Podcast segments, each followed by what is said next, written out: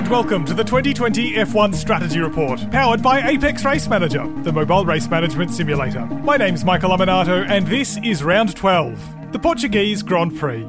The combination of a new circuit, a slippery new surface, and unpredictable weather couldn't trip up Lewis Hamilton, at least not for very long, en route to his 92nd victory and most dominant win of the season ahead of Valtteri Bottas and Max Verstappen. But the familiar result at the front belied the unpredictability behind, where a lack of practice time meant strategy was formulated on the fly and the onus was on the drivers to make the most of what they had. So to analyse the race that delivered Lewis Hamilton his record breaking 97 victory, I'm joined by Chris Medland from Racer.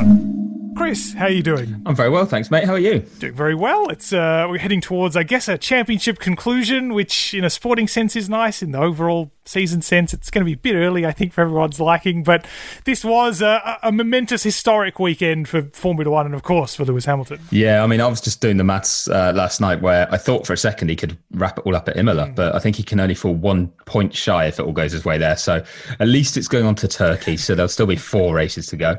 Um, but yeah, that that side of it's not a thriller, but you're right. It's it's all about records this year, really, isn't it? Um, that the way he's just kind of supremely cruised past Michael Schumacher now, mm.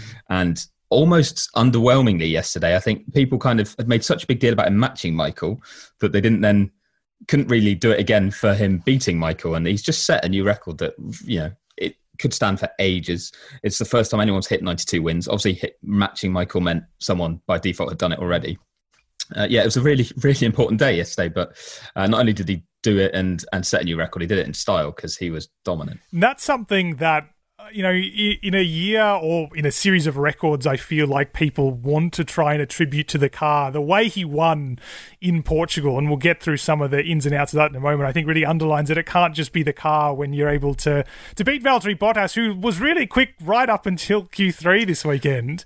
To beat him by so much really did underline how much of a difference drivers were making in the Portuguese Grand Prix when we didn't have a lot of information due to the lack of practice and the conditions were really tricky, really allowed him to shine. Yeah, big time. I mean, uh, also the first couple of laps showed how difficult it was. We saw huge differences to the way drivers approached that and could handle that, um, not just because of tyres as well, but you saw discrepancies there. And then even Lewis's own outlook when he said about how he should have maybe defended from Valtteri early on, but thought, no, I'll come back and get him later. That confidence he had that he was the guy that was going to make the difference, that it wasn't a case of we're in the same car, it'd be hard to overtake. He, he knew he had an opportunity there. Um, and then he, he described it all very well afterwards. I'm sure we'll get into it in more detail, but the way that he adapted throughout the race and learned new things and approached everything to be as quick as possible and there were new challenges for drivers at this circuit, so uh, he's very, very good. That is that that's natural instinct that adapting quickly to the circumstances and the conditions, and uh, yeah, it worked out very, very well for Lewis. It was massively impressive. That learning aspect was a big part not only of his race, but of course of the whole weekend. This circuit's new to Formula One;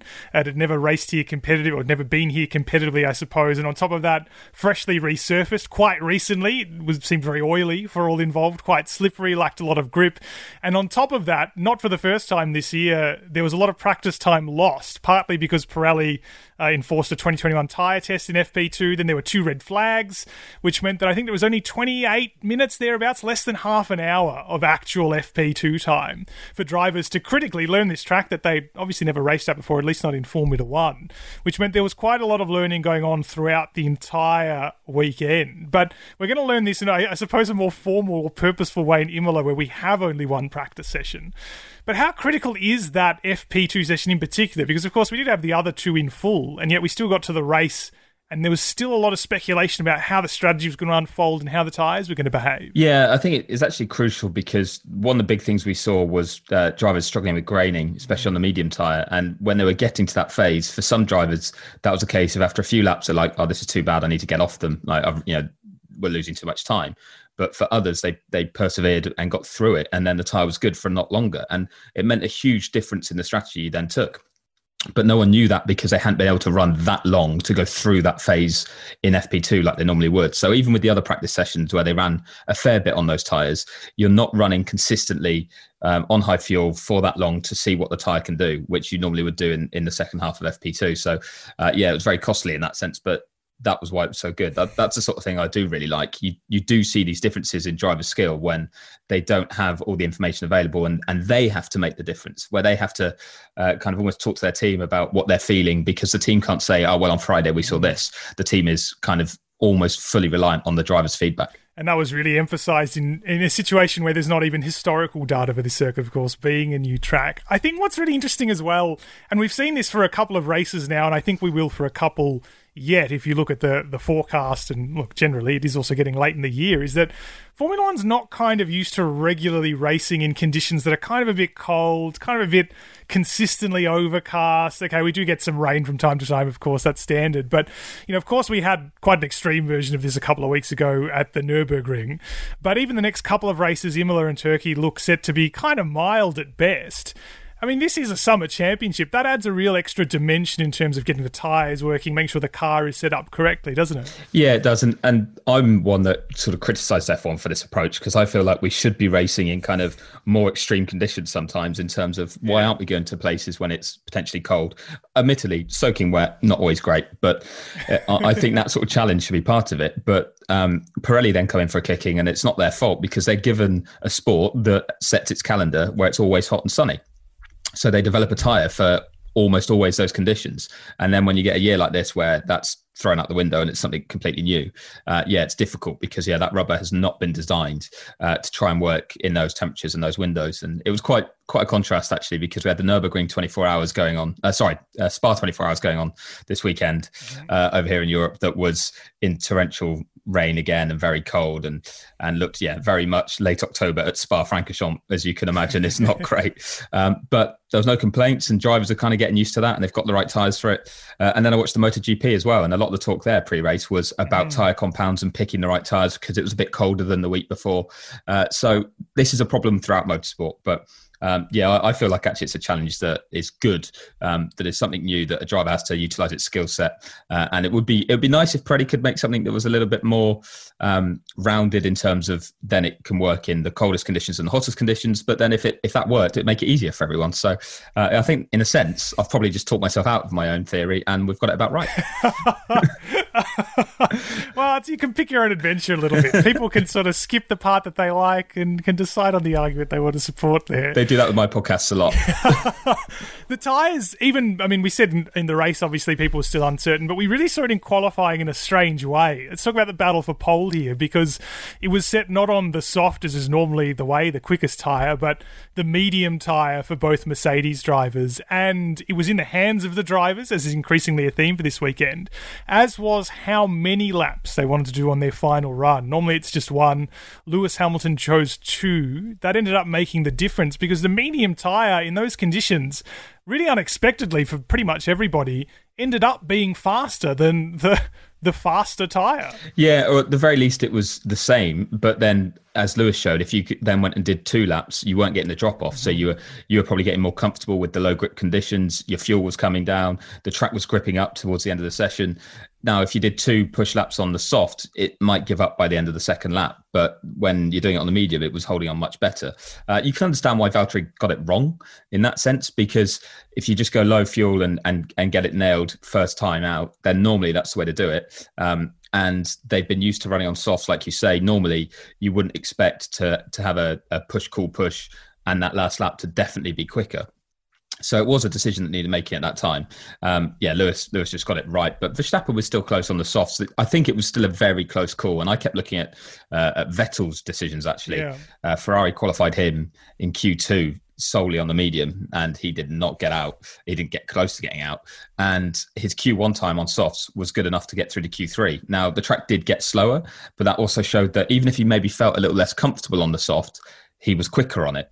Uh, and in those conditions, if that was the quicker tyre, you want to be qualifying on it and you want to be racing on it. So it, it, was car specific. We saw that at the start of the race as well on the opening lap that different cars did react differently. Um, Mercedes are very good at switching on their tyres, so I think that also helped and why they qualified on the on the medium. But uh, based on that, great effort from Leclerc again on Saturday too to go for the medium route and get through uh, on Q2 because that really set up his race as well. Yeah, Leclerc was very much fast enough on the medium tyre in Q2. Vettel, as you said, wasn't on either run. Ultimately, not on his second run either. Why did Ferrari? Is there any insight into this as to why Ferrari didn't do what is the, the typical option when you haven't made it through on your first run to give Vettel the soft tyre and then live with whatever consequences might come? It seemed to be a kind of a joint decision where I think Vettel said he was comfortable on the medium or felt comfortable. Uh, Ferrari wanted to qualify on the medium like they did with Leclerc, So they were essentially, I think they've given up on Seb a little bit and they are willing to sacrifice that session in the sense of the best way through qualifying was to qualify on the medium. And if you don't do that, then you'll start further back rather than, you know, do everything you can to get that driver as far up the grid as you can and then deal with that problem. So with Seb, it was, it was, uh, for want of a better term, shit or bust. I don't know if I can swear here, but I just have. Um, but it was, you know, this is the strategy we want you to make work. Can you go and do it? And he felt he could. He felt that he was confident enough on those mediums, based on his Q1 time as well, that he'd easily get through if he put it together with his second run in Q2. But the track wasn't getting quicker um, on those mediums. It was getting actually more tricky, realistically, for someone like Seb, who's who's not quite confident with that car. Uh, and I do think still the, the better option would have been to the soft. And, and he realised that afterwards. But to be fair, you only make the call based on on what you're feeling at the time. And uh, he he didn't sound angry, did he? We never heard radio at the time of him saying we should be on the softs. He he seemed to think the mediums were still potentially the way to go as well, and and he was he was better this weekend in a weird way. He got stuck in traffic, but he actually looked more competitive this weekend. So you can see why maybe he felt he was going to be able to pull it out I feel like you don't see a lot of anger from from Vettel a lot this season anymore. I think you kind of touched on it there. He feels like he's a bit of a bit of a limbo territory, uh, and we only occasionally see that kind of performance. We'll talk about him again in, the, in a couple of moments. Let's talk about the start of the race because the medium tyres on the Mercedes cars and on Charles Leclerc did set them up better in the long run. Oh, that was the idea anyway. At a minimum, they were going to be more flexible depending on what was going to happen in this race, but the soft tyres in these cold and slippery conditions potentially offered a huge advantage. Two drivers in particular uh, got their warm up perfectly on the warm up lap. It's right in the name, and they did exactly that. Carlos Sainz and Kimi Raikkonen. It's hard to know who to be more impressed by on this first lap. Sainz got the lead, or he did after at the start of the second lap, but Kimi Raikkonen the onboard of Kimi Raikkonen using those soft tires is incredible. It's so good to watch. I mean, I don't want to be the guy that's like, but, uh, but the the slight caveat for Kimi's is that he was on a brand new set of softs, yep. and as we talked about with qualifying, for these guys that started on softs in the top ten, they tended to have done already two push laps on them, so they had taken the best out of those tires, and they still needed a bit more work getting them switched on at the start. So where Kimi was flying early on was impressive, but that was the offset between soft and medium, where everyone around him was on the medium or even the hard when it was Magnussen. What really impressed me was where he got up to the likes of Ricciardo and Albon, and he was f- like flying past those guys as if they're standing still, and and they were on softs, but they were on slightly used ones. So again, it was just taking them a little bit longer to heat them up. Um, but by the end of that lap, you'd have thought you'd have got the soft switched on regardless, and that's why Kimi's was so impressive.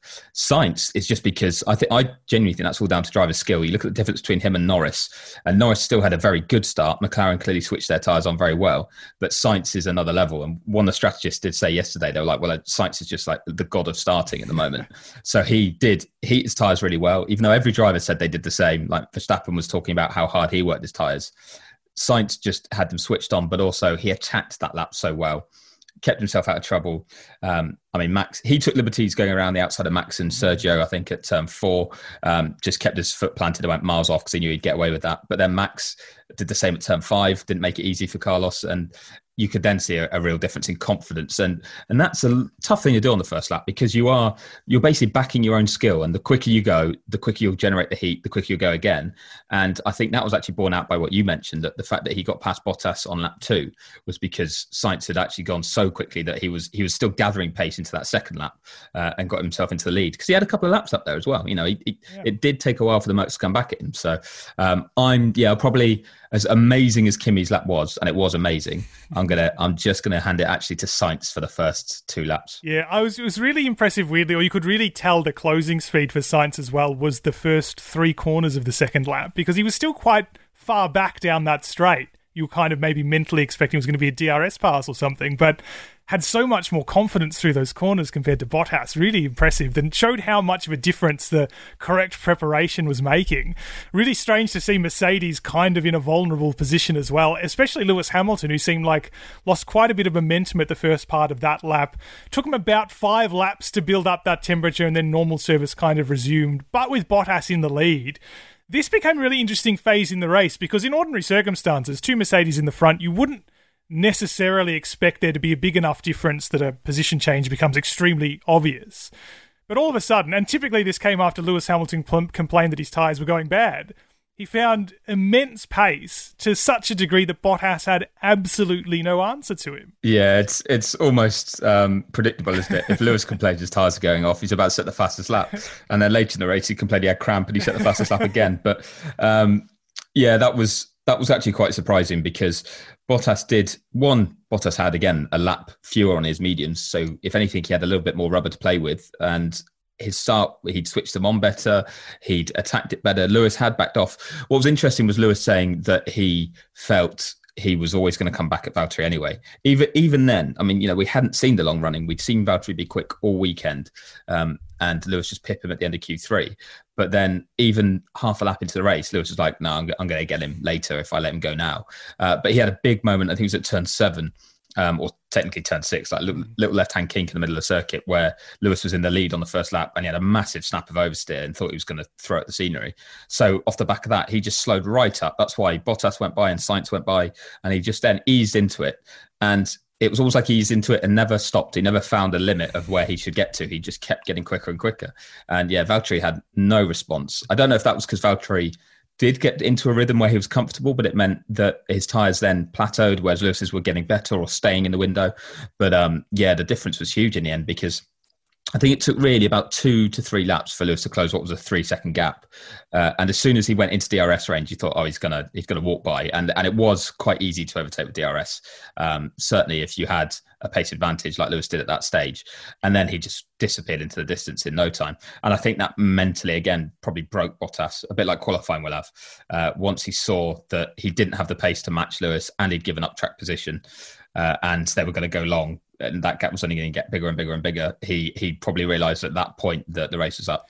You mentioned earlier, and this is something that Lewis said after the the race, that he, he spent a lot of this the, the race distance learning. He talked about experimenting with different lines, looking for what the track had to offer. I suppose because the the amount of time he had to practice was so inconsistent, and of course there was this perpetual threat of rain. It seemed like it was partly drizzling for most of this race.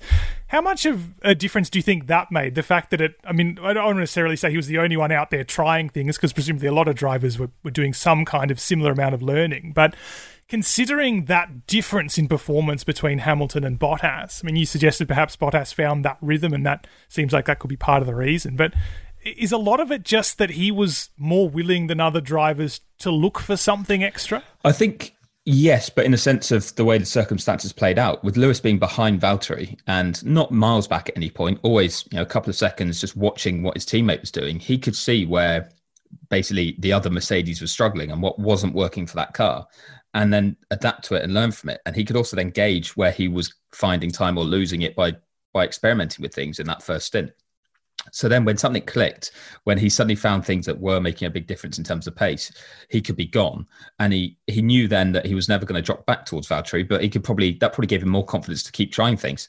Um, I think it is one of the things that does show how good Hamilton is because his racing brain he doesn't always sort of uh, communicate it in the best way or we don't always give him enough credit for it but people do talk about how great he is looking after his tires. One thing he said with this was because it was so slippery and grip was so low, uh, that the tires were on a knife edge in the sense of you had to keep them, you had to keep pushing them and pushing them hard because if you could keep them in that temperature window, you would get quicker. And normally it's all about nursing them and kind of not going too slowly that you lose temperature, but not taking too much out of them. So this was a different approach that was needed. And he'd learned that very quickly. And he says that's the reason there was such a huge difference is because he, he he had to keep pushing then. And we know that on roll pace, Lewis is rapid anyway. Uh, so the fact that you had Hamilton who was pushing basically flat out for the whole race because he felt the tyres needed it, then led to this huge gap between him and Bottas. And and I think for Valtteri, I mean, you also need that confidence. Like Lewis was getting confidence from seeing how it was helping him beat Valtteri. Valtteri's obviously not going to get confidence from seeing that happen against him. And then he doesn't get very long to try and react before Lewis is gone and it, he's kind of not in the same situation where he can kind of build it up and, and learn those things um, just because he was leading and he had more to lose. And at the time you're in the lead, you probably think you're doing everything right. So, um, yeah, it kind of, in a sense, it came to us a little bit like that, but that's because he's so clever. And it's probably worth emphasizing there the idea that track evolution here was kind of random, kind of not as great as you would expect for a new circuit. So it really was upon the driver to find the pace rather than let the track come to them in the way you might ordinarily expect. If there was one opportunity for Bottas to perhaps try and get something back here, it would have been the pit stop. It came at lap 40. Mercedes extended probably further than perhaps they were expecting. Uh, they switched onto the hard tyre, but we heard Valtteri ask if he could try something different as the driver behind, perhaps extend further and then go onto the soft tyre just to try a different strategy. I mean, ultimately, in the same car, there's only so many things you can do. Mercedes didn't really seem to entertain that idea at all. It took only one lap to decide that wasn't going to happen and brought him in for the hards. Is that just Mercedes trying to be rigorously fair, or is it that you know, up to that point, we'd seen on very few cars the soft actually go the distance. Well, I think that's it's twofold in that sense. I do think um, Mercedes were right not to put him on the soft because we'll talk about other drivers later where it didn't didn't really work for them. Uh, even that late in the race when you'd have thought the track was gripped up and, and it might work, um, but yeah, they were just sticking with their rules that from the start are at the final pit stop, you it's almost hold station. You you go with the same strategy or what we think is the optimal strategy. We we can't let the the guy that's being beaten essentially uh, potentially get an advantage by rolling the dice because especially in a race like we've just had, it was just a Mercedes fight. You know, Max was not really there in, in that mix, uh, sadly, for for trying to kind of disrupt things. So it was worth the gamble uh, for Bottas. It wasn't gonna it wasn't gonna cost him second place if it didn't work. So when you get a situation like that, it's kind of unfair to the, the guy who's done the better job of the lead that someone else can then actually have another go and just you know buy another lottery ticket and see what happens. So can you imagine if uh, Lewis had pulled out this great performance and adapted his sort of driving to the strategy that they'd all agreed on, and then Valtteri just takes a risk and goes for a different strategy just to see what would happen and it suddenly brings the race to him and and he nicks it at the end. Lewis would have been raging and you know it would have been the same if it's the other way around. Uh, you know if, if we did reverse these roles and valtteri had it all made and then lewis came back because he was able to try something different everyone would then say it was favoritism from mercedes letting lewis do that. So they have to basically play it straight as much as it doesn't always then make for an exciting race that's just the, the team's best approach and we can't forget they, they secured another one too so uh, with the fastest lap to boot so maximum points you know the, the team did everything exactly as it needed to and we mentioned Verstappen there. We'll just very briefly touch on him. He started on the soft tyre, and Red Bull Racing admitted afterwards it should have given more consideration to using the medium in Q2 so that they could start the race on that. That very much proved to be the optimum strategy, and I feel like the best example of that is Charles Leclerc, who finished as a real island of a driver in fourth. I think it was 30 seconds on either side of him, which is almost upsetting for him, depressing to think he probably spent the whole race seeing nobody else, except when occasionally he'd be laughing someone, I suppose. But this was actually really quite good execution for Ferrari if we uh, talked about whether or not there are any questions over that qualifying situation. Here, this was a very straightforward one stop, medium to hard, managed to get quite a bit out of both compounds uh, and deliver probably not the highest result for Ferrari this season, but probably the the best result, I'm willing to say. It really showed quite a lot of pace in that car. Yeah, that was clearly the third quickest package yesterday, was having Leclerc managing to pull out what was an excellent qualifying performance again, which is what we've seen from him. Um, uh, numerous times now. He, he, did it in Germany just a couple of weeks ago, uh, put it in the same spot. But on that occasion, it was, oh, can he mm. can he convert fourth into a strong result and give Ferrari hope? And no, he couldn't. Basically, there was a, a really tough stint, uh, admittedly on the soft compound, so they avoided that this weekend. Um, but they were they were just more prepared, but also just looked more competitive everywhere. Um, Leclerc didn't look like a sitting duck on the pit straight. Um, he was clearly able to switch the tires on quickly enough because he stayed in that mix at the front in on the opening couple of laps. I think it was a really, really good performance from Leclerc, and it, it definitely did look almost like we'd had at times last year where Ferrari weren't able to match Red Bull and Mercedes, but they were in no man's land, as you say, and there was no one behind them. It was the same in Portimao for Leclerc, uh, admittedly on his own, um, but he was there was no one that was going to touch him for fourth place, and it was very impressive. And I think it's something maybe we shouldn't be too surprised about it from Ferrari, a team of that size, mm. that resource. Uh, yes, had an awful start to the season. Said that they developed the wrong car based on the power output they were then going to end up with, but they were then they are able to react uh, a lot better than most in terms of what they have available to them. So uh, I think McLaren Andreas Seidl was always saying, "Oh, Ferrari will come back strong even this year, let alone next year," uh, and we're starting to see that now. But as you've mentioned, this was a very specific track, very specific um, kind of conditions, grip levels that maybe don't tell the whole story in terms of what it would be like on a more regular uh, kind of track surface. So there's still question marks there for Ferrari, but uh, yeah, very impressive from Leclerc. The battle behind him, quite a bit behind him, took place between three also really standout drivers, I think. We got quite a few, perhaps because the conditions, really good individual performances. This was between Gasly, Sainz, and Perez, who finished in that order. Let's start with Perez, though, because for the second half of the race, really, he was the incumbent fifth place driver. Uh, it was only up until the last couple of laps that he really came under serious threat impressive because at the end of lap two, he was 20 seconds behind the back of the pack, having tangled with Max Verstappen on the first lap. And then did what Perez, I suppose, is renowned for. So maybe we shouldn't be so surprised, but did such a good job of managing those medium tyres, a really long stint, 44 laps. Still had good pace in them towards the end of that stint as well. And by the time he made that first pit stop, was so high up the order, lost virtually no places. And I mean, we were talking before this. It's the kind of strategy you expect a strategy car to be required to make. But it was all him, and he made it himself. Yeah, I think one of the things because it, it's worth pointing out, Perez actually started on the softs and then mm. hit in that first lap after tangling with Max.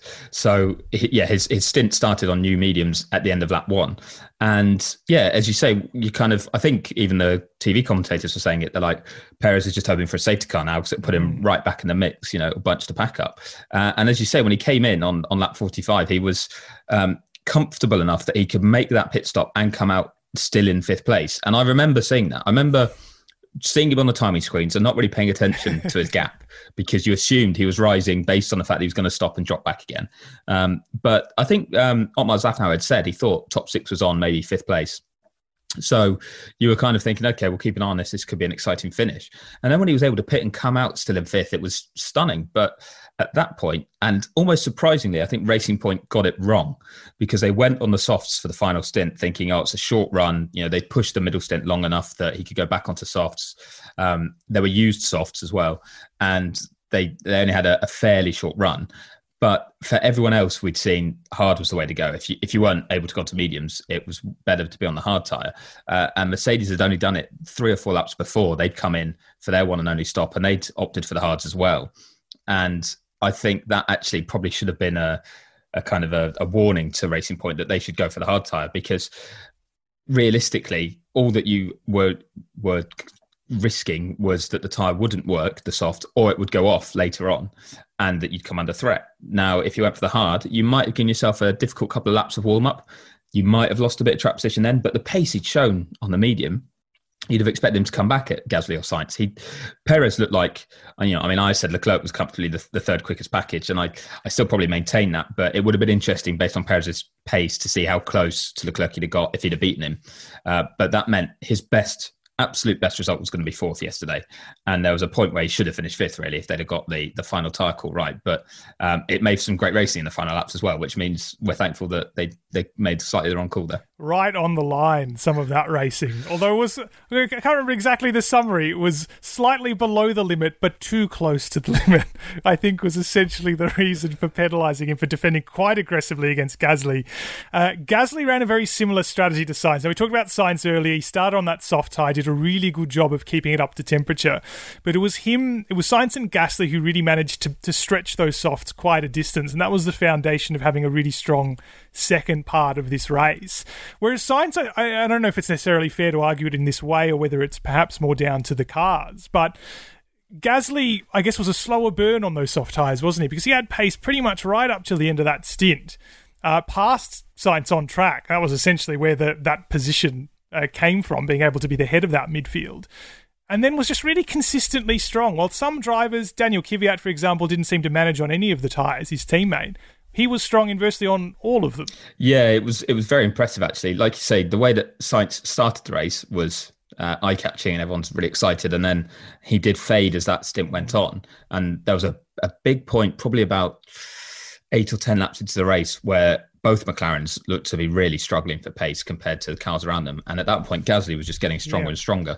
Um, and a bit like we talk about Hamilton actually, and, and the way that his stints just seemed to get increasingly better and better the longer they went on. He was a bit like that on the soft, uh, and it was really, really impressive to see because he did. He had to make overtakes as well. He had to get through traffic that was competitive. You know, these were guys that we see Alpha Tauri like tend to be just outside that midfield battle of Renault and McLaren and Racing Point.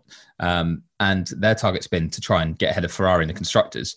But yesterday, they they looked in Gasly's hands to be quicker than those three teams, but or maybe not Perez given the pace he showed, but the McLarens and the Renaults. Kvyat, on the other hand, not even close. So uh, I think that's another one where you've got to hand it to the driver making the difference. Okay, Gasly and Kvyat were on very different strategies, but Kvyat did have new tyres at the start, and Gasly had used softs and and still didn't really switch them on like the McLarens did. Didn't do anything crazy in the first couple of laps, but maybe that helped. Maybe that's one of the reasons why he was so good as the stint went on because he didn't take too much out of them at the very very start when it was tricky. So uh, yeah, that that was a really impressive stint from Gasly, and and also the way, as you mentioned, with that overtake on Perez, the way he made it work. He was sensible. You know, he he knew it was going to be an eye catching result one way or another, but maybe one of the things that leveled at him when he was at Red Bull was he didn't make moves. He wasn't clinical enough making overtakes when he needed to get through traffic in a Red Bull in an AlphaTauri, it's a, definitely a different story, and, and, he makes them when he needs to. One final teammate comparison worth looking at here is Renault. They had a bit of a quiet weekend compared to what they've become used to in recent rounds, I suppose, towards the bottom of the top 10 results here. Perhaps a, a function of the fact they didn't have the time to really uh, hone the car to these low grip conditions, but I suppose it's the same for everybody. Ricciardo had to start on the softs. He qualified in the top 10. Ocon just behind him on the mediums. This was a huge stint on the medium tyre, 53 laps but arguably you would have to say fell into that same trap that Sergio Perez did, switching to the soft tyre, and just couldn't find any performance on that tyre. We expected him to sort of move forward from there, perhaps challenge into that sort of the fifth area, the, the top of that midfield there. Didn't manage it. Uh, surprising considering that Ricciardo stopped quite early off the softs at the start of the race, precisely for that reason, that he couldn't find any competitive pace on them. Yeah, it, it was a bit odd. Um, and like you say, you'd have thought that's where teams would learn from the fact that no one really made those softs work. Um, and obviously, no one ran the soft in the middle stint. They all tried to avoid that. But um, if we just look at like the race trace, there were four drivers that went to the soft t- for the final stint. And I feel like there's enough knowledge and data from other teams and what they were doing at that point to say, don't do that. Um, the flip side is with Ocon, his pace was so good on the medium, mm. uh, and that stint was so impressive that at one point, I wondered if he was going to stop at all. I, think, you know, you just thought he'd just keep going, keep going, see if anything crazy happened. And if he was quick enough, come in and stop with like two laps to go. Um, and see if your first stint actually would extend, you know, if that was going to be the quickest way. But there's always a risk there with wear. Um, but yeah, he was then kind of cornered. It was so late in the race to go on the hard.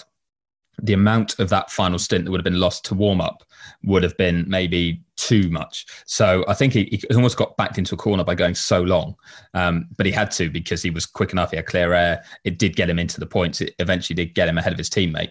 Um, but I, I, think if he'd have stopped earlier, he would have lost a load of pace on the mediums that he still could have used. But that would have meant he could have gone to the hard and made that stint work a bit better. If he stopped later, then the mediums might have dropped off, or you might have got something that actually disadvantaged you. So I think it, that kind of was one that just fell into that's all they could do at that point after such a long stint. But uh, it was impressive from Ocon. He, he kept his nose clean and um, and picked up some solid points there. But as you say, he, he couldn't pull away from Ricciardo at all. Daniel just stuck to his gearbox for the final stint, even though he was on much older tyres. It was really a race of individual performances this Grand Prix. And that's kind of, even if we have a result at the front that is very familiar, the podium was extremely familiar even, it was good to have that, I suppose, variety to see uh, a result that wasn't necessarily forecast among the midfield, a result that was still very much up in the air as the race went on. And hopefully, with two, let's say, new circuits coming up, we might get a little bit more of that. Maybe Formula One will learn that less practice is a good thing, I think. Chris, it was great to, to have you on to talk about the Portuguese Grand Prix. Thank you very much. I uh, enjoyed the race and I enjoyed this.